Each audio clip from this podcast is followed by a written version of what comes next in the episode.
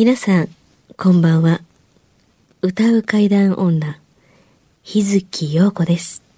怪奇レスラーならぬ怪談大好きプロレスラー、松山勘十郎です。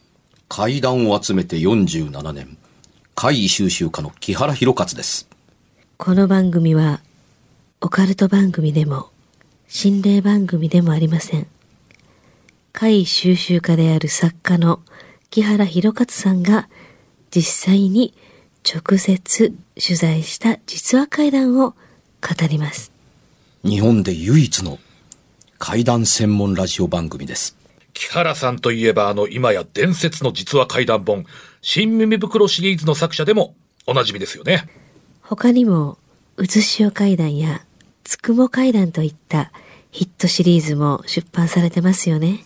その木原さんによるこの世のものではない話、もののけの話、不可思議な話といった実話怪談を季節に関係なく毎週聞くことができるなんて、怪談マニアにとっては夢のような話ですよね。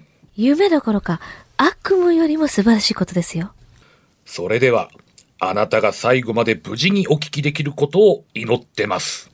怖い水曜日、存分に味わってください。なんか最近お題もね、そしてお便りも、たくさんね、いただたくさんいただいてありがたい限りです。ありがとうございます。ね。今回ね、はい。すごいのが届いてるんですよね。何？どうすごいの？あのね、これは茨城県の方なんですが、はい。うん。長瀬一平さんうん、という。方なんですが、はい。背景、日月さん、松山さん、木原さん、初めてお便りいたします。はい。昔から怖いものを満たさながら、怪奇怪談が好きでしたが、ちょうど今から17年前、新耳袋に出会い、10巻を一気に読みました。お、ありがたい。そう。そして以降ね、えー先生たちのネット動画などには注意を向けておりました。ドキそのような中、先週、7月の18から22の怪談の話のネット検索をしていたところ、怪談ラジオ怖い水曜日にたどり着きました。ありがとうございます。好きなんですね。ありがとうございます。木原先生の番組ということで、はいラジオ関西の怪談ラジオ怖い水曜日ホームページから放送アイカアーカイブをたどり、2015年の10月7日の放送分から聞き始めました。感謝します。最初の頃から聞いてくださってるんですね。嬉しいね。ねえ一週間ぐらいで半分ぐらい聞こえたってすごいですね。ありがとうございマジかます。他にやることないんですか？ね。うん。そんだけ時間を割いていただいて、まほんまありがたい本当ありがたいですね。嬉しいわ。うん。はい。私は、さて、私は、新耳袋は現代の遠の物語ではないかと勝手ながら思っております褒。めすぎです。間違っていたらすいません。いえいえ。光栄です。今回、不備にも手紙を書かせていただいたのは、この番組における木原先生の会に対する分析、えー解説に強く惹かれたから。おう私は4年前まで私立中学校の教員をしておりました。今から二十数年前、学校の10周年記念の、えー学園祭で、私のクラスが学校の階段を取り上げたことがありました。はい。その時、いろいろな怪しい現象が起き、それを記録したものが同封した資料です。ということでこれ、もう少し詳しく言えば、その事件が終わった後、生徒たちには様々な機会ごとに話してはいたのですが、2014年の夏に新しく学校の会談を作成するために、全校生徒から体験談を聞いた話をまとめ、まとめて、97話が集まったと。お学校を挙げて何をするんですかっていうところです。そこで私自身が体験した3話を足して100話とし、本当にあった怖い話、女子中高生もの100物語として編集発行ししたんですって。説話というか人の話をそのまんま、あの、まあ、書き記録する、読み物としてというよりは、まあ、記録として書き残していく、えーいわばね、あの、説話集みたいなものですね。非常に短いですけれども、こんなことがありましたと言わんばかりに、うんあのーまとめておられ、はい。で、ますね長い話もね、後ろの方にあるんですよ。あ、なんかあるっぽいですね。先生のこの体験も結構長い話でね、素晴らしいですね。うん。これはみんなでね、ゆっくりちょっと読ませていただきたいなと思います。ねあのね、こういう形で話、説話を集めていただけうるん。ところに自分がいたら、つまりちゃんと取材したはじが始まったりはするんですけど、ですね。あの、第62話、キャベツばあさん。うんこのタイトルが目に留まったんですけど、キャベツバーさん。キャベツばあさんはい。秋山駅へ向かう途中、はいリアカーにキャベツを積み、手拭いでほっかむりをした小柄なおばあさんに声をかけられることがある。はい。挨拶をして通り過ぎ振り向くと、おばあさんが消えている。この話、当然のことながら、もし取材でいるんだったら、これキャベツにはおそらく意味があるのかないのかっていう話を多分突っ込んで入れたりすると思うんですよ。つまり、あの、キャベツが取れる時期、春から、あの、夏にかけてにしか現れない。うんっ。ていうことに、まあ、なるのかなと思ったりうんすることだとかというふうに、えー聞きたくなるところだったりするわけですよね。これ、あのー挨拶をして通り過ぎ振り向くとおばあさんが消えているというのは多分リアカーも含んでいるとは思うんです。ああ、引いてるリア、キャベツのえしかし。ここには、はリアカーが入ってなかったりしますよねというとこですけど、かつての階段ってこれで良かったんです。うんうん。昔、あの、いわゆるその修学旅行でやる時の会談という体って、これだけでコミュニケーションツールと成立したんですね。え、そんなんあったんだって。あんた見たの？って言うと、いや、あの、それがね、ほら、うちの近所の、あの、秋山駅に向かう途中のあの道あるやん。あそこであったんやお母さんが聞いたんよ。お母さんから聞いた。お母さんが見たらしいみたいなことで成立して、えー昔そんなことあってんねっていうところだったりします。まあ、明らかに情報不足で、あのー本当にあったのと思われる割には欠落している部分が多いんですけれども、これ、という話を聞きましたという体を聞き取りで書いてるんですね。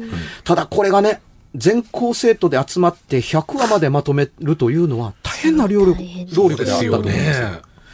それは一人で100話物語集めてる人間が言うから間違いないです。これ大変なんです。うん。うん。あのーよく生徒さんが、面白い乗ったっていう形でついてきてくれたなねと思うところに階段の魅力というのがあるんでしょうね。そうですよね。ちょっと我々もさ、うん。あの、ずっとこのコア水、こうやってる我々としてもさ、はいちょっとこういうの頑張ってやってみようか。ねいつかちょっとね。ミュージシャン100物語とかさ。ああ、で、プロレスラー。プロレスラー100物語とかミュージシャンは結構ありますからね。あのーツアーとかいっぱい行くでしょ。あ、そうかそうか。うんそうやね。うん。我々も結構その、ツアーも、巡業もそうやし、ね、やっぱりあの、と特殊な、こう、お仕事っていう側面もあるから、うん。いや、本当にき企画してみても面白いかもね。ねうん。いや、だから、この永瀬先生もよくぞ、うん。こうやってお送りくださいましたう。あのそうなんです、細かい話だとか、人から聞いた話というのを、あの、存在に扱わずに採取しているところが良かったりするんでですすよ。ねあの、こんなのもあるんですよ。第44話トイレ。はい。私の友達がトイレでもう一人の私を見たらしいです。終わうり。ん。らしいです。だから、うん聞き話ですよね。そういうのもあれば、あのー第47話、保健室の隣のトイレ。うん。私が中2の時に実際に体験した話です。ちょっと学校の名前が入ってるので省略しますね。うん。学園祭の準備のため、えー最終下校を過ぎて保健室の隣にあるトイレに行ったところ、私が入った後に人の足音が聞こえてきて、私の個室の前に止まったので、友達か？と思い、まるまる？と聞いたところ無反応。そのまま足音は窓の方へ消えていきました。まあ、つまり、コツ、コツ、コツ、コツ。かんちゃん？コツ、コツ、コツ、コツ、コツというのが窓があってき、んぶち当たるはずなのに、その向こうにさらにコツ、コツ、コツ、コツ、コツ、コツ、コツと通り過ぎていったんでしょうね。うんこれ、あの、面白いのは、この話、この学校のトイレだということだったりするわけだから、これを読んだ人この学校の人たちはもし配られていたら、え、保健室のトイレって出るの？という形で、これで学校の階段として定着を見るわけ。はい。ですね。で、その定着するかしなかったかという曖昧な時期だった期間を経て、これが本にまとまった以降、ね、知ってる？保健室の隣のトイレって、下校時間過ぎた後入ったら、誰かわからん足跡が通り過ぎていくのよ。と、真実味を帯びて語り継がれていくわけで、これで一丁学校の階段出来上がりなわけですね。これがこういう本として、あの学校階段をまとめると、こういうことが始まる面白さがうん。あったりします。面白いのは、これ期限があるんです。この学校に今、それが定着してるかどうかわかりませんけど、定着してるとしたら、この先生がまとめられた本から、この怪談話とトイレがワンセットになって、うん今も語り継がれて、夕暮れ時になったら、あのトイレ、保健室のトイレはやめとき。やめときって、悪いこと言わへん、みたいな話になってなるわけですね。学校階段の定着の起源を見るかのような話だったりしますが、はい。これがしかしね、実に綺麗によく、あの、印刷されて、ええやっぱパソコンの時代だなと思ったりします。ちゃんとねでこういう資料とかもね。ええ資料編として、うんがその学校のタイトルをつけて、その学校のタイトルをつけた上での、あの、不思議。えー1994年、えー平成8年うんのお祭りの時にまとめ上げたものとしての小冊子として、えー中にね、その不思議話を、あの、全部直筆で書かれたものを、あの、資料添付されてるんますらしいですよ。ですね。そろそろお題いきますか？はい。えっ、とですね。あ忘れてた。そんな、そういう番組やったね。え僕そうなんです感心しててどっか行ってちゃった。あの、はいじゃあもう今日はもうせっかくもうこんなにもう壮大な、あの、ものをお送りいただいたところですから、まあこれまでも何度か木原さんには伺ってきましたけれども、もう木原さんの、あの、持ってる、もうたくさんの中からのその学校の話、一つ伺ってみようじゃありませんか？はいはい。この階段ね。うん。あのー余談から始まりますけども、新耳袋は章立てでできてるんですよ。まあ僕これがちょっと苦手だったんですけども、話をくくるというのがあんまり、百物語ってぶつ切りってどうなのっていう考え方があったから、あのー苦手だったんですけども、それでも様々な章立てを作ったんですが、うんうんうん。あって当たり前なのに、一つだけね、他の階段にはおそらく割と含まれてるんでしょうけど、新耳袋にない章が一個あります。これがね、学校の階段なんですよ。確かに見たことないですね。学校の階段うん。って、あのー一つ、二つ、三つ、四つぐらいでは大したことがないんですが、うん。おそらく、あのね、集積して一章にまとめると、不思議な、あのー共通問題点が出てきて、はい。うーん、怖い話としての成立はあるんだけれども、階段としての成立はどうなんだろうかと思う点が多々出てくるんですよ。で、章立ては諦めたんですけどね。何が、あの、引っかかりにあったかというと、うん。どうして、あのー物事が起こって大騒ぎになるときにうん、直接教室に入ることができるのか。つまりね、鍵かかってないんです。物事が起こって追っかけていこうかと思うと、一遍教、あの、職員室に行って鍵を持っていかないと入れなかったりするのに、行けば空いてるんですよ。うん理屈上。うん。確かに。うん。いわゆる、一番最初にということよりも、職員室そのものが登場しないんです。うん物事が起こった時に、まず最初に職員室に行って、先生先生という話にならずに、自分たちのみの解決なり出会いが多かったりするっていうのと、あるいは終わった後に職員室に飛び込んでいくという経過がなかったりする。うんこれはどうしてか。うん。大人の介入を許してないところがあったりする。あですよね。で、学校的に等しく見られると仮定するのならば、学校の階段の成立があるんですけれども、しかしね、おおむね、あの、共通として使うところを除けば、あの、特別教室で起こる音楽室、美術室、うん理科室で起こら起こらないと困るのはどういう都合なんだろうかっていう多いですよね、確かにね。これはね、高学年しか、あのー体験できない構造論ができてるんですよ。うんつまり、小学校1、2年生の教室のあるあたりでは物事ってあんまり起こってないんです。これ、小学生の学校の階段においても小さな子供たちの言うことは信用に値しないから階段としては定着したり残ったりしないことを表しているのではないかなと。あ、低学年のね。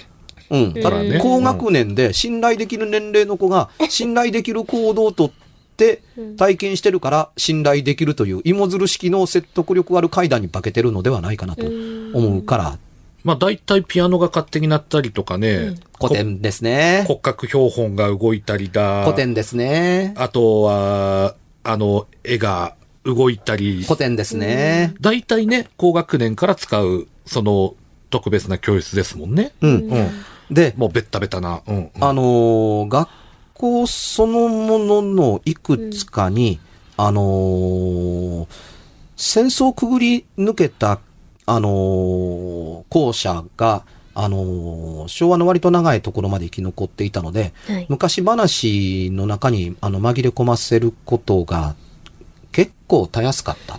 はうん、つまりは、あの、戦時中ここはこんな風に使われていたんだよっていうのがワンセットで語られていても、はい。そんなことはないよという人間が学校にはいなかった。い誰一人としていない。っていうことが、先生自体も、あの、代替わりをしていますから、うん、あのーかつてこういうことがあってねっていうものが語り継がれるということがあって定着しているというものがあったりするんですが、うん、あのー機能として学校が必要として働いているかっていうと案外そうでもなかったりする場合が多かったりはするんですよ。だからたまたま学校に出たんですけども、はい学校である必要性は多分全然なかろうかなと思うんでもなかったりするっていうところがあったりします。さて、前置きが、あの、とってもあ長くなりましたけれども、はいあの、学校という特殊な空間であってほしいと思うのは、会社のオフィスであった階段の方が説得力があるのと、ちょっと世界観が似ているからだっていう前置きをしたかったのと、はい。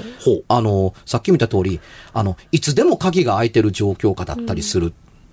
とか、鍵を気にするという登場人物がいなかったりするだとか、うんあの、お前行ってこい。俺は先生を呼んでくるっていう当たり前の行為に出るっていう場合、上から大喧嘩の声が聞こえてきたら、お前ら止めに入れ。俺先生呼んでくるっていう風になるのに、うん怪異現象はそうはならない。っていう場合が多かったりするよねっていうとこだから、うん階段に都合のいいように学校の階段がほとんどできているっていう問題が多いから、これはよくできているものかもわからない。怖い話かもわからないけど、うんあの、僕ともかく、まあ、時々この番組のように言いますけれども、怖い話でできていることと怪談というのはちょっと分けて考えているっていうふうに。もちろんもちろん。うん。都合はいいよね、確かにね。うん。あのー階段、怖い話にとって一方的に都合よくできているものだったりするものだけれども、一体それ目撃者の姿と性格がしちっとも見えないのってどうなのかなと思ってたりするからなんですね。うん。うん。で、学校の間に、あのーうちの、あのー新耳袋の初代担当編集者に丹治文彦くんという人がいました。この人のおかげで新耳袋全10夜は完結するんですけど、はい。この人が、あのー確か北海道だと聞いたと思うんですけども、あの、廃校の写真集を作るという仕事をしてたんですよ。うんあの、つい最近まで使われていたけれども、あの、使われなくなった学校に、その使われなかった学校にというよりも、その昔の旧社屋をあの写真集として留めておこうという 写真集あ、取り壊される前にね、はい写真を撮って。ええ。あの、それほどその、あの、昔の風情を残しているというのが学校には多かったんですよ。戦いが難しいからです。ううん。ん。だから、建て替えるくらいだったらば、おおむね廃校になるということがあったわけですね。え要するに新校舎を建てて、近代的な鉄筋コンクリートのを建てて、そっちに移ってもらってはい、旧校舎はそのまんまっていうふうに、そうでないと、旧校舎を使いながら、新校舎を建てなければならないということをしなければならなかったりするからです。でね、えーカメラマンと、あのー彼が一緒にその、えー学校の中に入って、かつてみん。なが走り回ったであろう廊下を写真に撮り、あのー教室の中を写真撮り、あ、黒板って本当に真っ黒だったんだなっていうのをこう写真撮りながら、感慨深げに、あのカメラマンと一緒に、あのー写真を撮ってたんですよ。うん。どんどん日が傾いてきて、暗くなってきたねっていう、いうふうに言った時に、その、お暗くなったねって言ったその時に、はい。廊下の電気がパッパッパッパッパッパッパッパッパッパッパッパッパッパッパッパッパッと向こうまでついてって、あうん、明かりつけてくれたっていうに。あの、一緒に同行してくれた、あの、いわゆる、あの、鍵を持ってえーいる管理の方が、はいええあ、あの、気を利かせて明かりをつけてくれたんだ、と思っていたんうん。うん。うんですって、あ、これは助かるっていうふうに。で、あのーもうすぐ終わりなのに気を使わせて申し訳ないな。最後に残されたのがうん。校長室だったんですよ。うんうんうんうんうん、で、これ取ったら終わりだからっていうので、で、その、あのー校長室に、あの、預かった鍵の束で、はい。ガラガラガラっと開けて、え？とカメラマンが息を飲んで、あの、うちの担当止めたって、どうしたんですかってあれ？あれ？顎で尺って言われた方を見ても、特に何かあるわけでもない。あの、綺麗に片付けられてる本棚は空だし、はいはいはい。うん。適当に置い置いても構わない置物がそのまま置いてあるだけで、特に何もあるわけではないっていう。どうしたんですか？っていうふうに、あれですよって。校長先生の机がドーンと置いてあるって言って、うん。んん。どうかしたんですか？っていうふうに、谷さん、下見てって言ったら、下、自分たちがど扉を開けて、はい。ここまで歩いてきた足跡が、ほっこりの上に残ってるんですよ。校長室だから誰も入らないので、ほこりがうっすらと積もってる。はい。うん。多分、廊下よりも使わなくなったのが先だったんですね。うんあ他の廊下片付けとかみんな動き回るから、はいそうですねも割と埃が散ったんでしょうけど、うんあの、校長先生は割と片付けられて閉められて長かったんでしょう。うんここまで埃の跡が残ってる。うん何が彼、あのカメラマンが言いたかったのか、ん机の上、ピカピカで埃一つ乗ってないんですよ。うんあれ、つまりね、床は、あの、人が歩いた後のうん、油が引いてある、真っ黒系の油が昔引いてあったような、あの、ものが、なんとなく黒テカリしてるようなうんところが、埃に積もってうっすらとしてて、光沢感がないってわかります？うん。あ。ああ、はい、うん。わかります。はい。ところが、あの、んその光沢感のないうっすら埃が積もった廊下の中に、カピカで反射、外の光が反射している校長先生の机が目に入ったから、カメラマンは光の反射にとっさに体が止まったんです。なんでつ校長先生の机がピカピカなの？まるでね、毎朝誰かが、あの、校長先生の机だからって、当番が磨きに来てるかのように。うん。あ、綺麗。これ撮りましょうっていうので、まあ写真に撮って、はいなんかおきおかしなぐらい、埃のろう、ほか埃の床の上にきちんとしている、あのー撮影のために吹いたかのようにきちんとしている校長先生の机という写真が撮れました。うん。で撮り終わって、あのーせっかくだから明かりのついてるこの廊下、もう夜中になって、昔の明かりが全部遥か向こうまで生徒一人もいなくなった廊下ってなんかすごく奥行きがあっていいよねっていう写真を撮って、うんえー鍵を持って、えーえー出てくる途中に、あの、正面の、あの、下駄箱があるような正面入り口があるじゃないですか。うんうんうん下駄箱に入った途端に、パッと明かりが消えて真っ暗になった。うん。であ、あの、鍵、電気消してくれたんだと思って、で、鍵持ってたら、その、管理の方が、あの、終わられましたか？っていうふうに、あ、ありがとうございましたっていうふうに、うん。あのーで、鍵の、あの、束渡そうとしたときに、あのーお二人とも電気どうされたんですかっていうふうに。はい。あの、つけていただいたんじゃないんですかって。いやいや、つけれなくはないですけれども、あの、お電気をつけるために入らなければならない、その部屋の鍵、鍵全部あなた方が持ってますけど、私急に電気がついたんでどうやってつけたの？あの、どちらかがつけられたのかなと思ってたけれどもあの、電気が来てるってよく知ってましたねっていう。それはブレーカー上げればつくんですけど、まあ廃校ですから、はい。うん、最初からブレーカー上げればつくっていう、そのブレーカーのある部屋って、まあよくわかりましたね。お二人で歩いてるん、一緒に、まあカメラマンと編集、あそこ撮ってここ撮ってやってるので、お二人で行動してるのに、いっぺん寄られたんですかって。これはなってきたから大丈夫かなと思ったタイミングでついたもんですからっていうに。うん。うん。ところがまあ見ていてなんか、あの、なんか校長室で、あれ？電気ついた後なのに、もう校長室に入って写真撮ってるわっていうのを見ていて、いや、どうやってつけたのかなと思ってってら。で、今消えたでしょ？っていうに。ええいや、電気消して鍵閉めて歩いてくるんだったら、こんなに早く出てこられないので、出てくる姿が明かりの中で見えてきて、あ、電気消しに私入らないかんかなと思ったら消えたんで、どうされたんかなと思いました。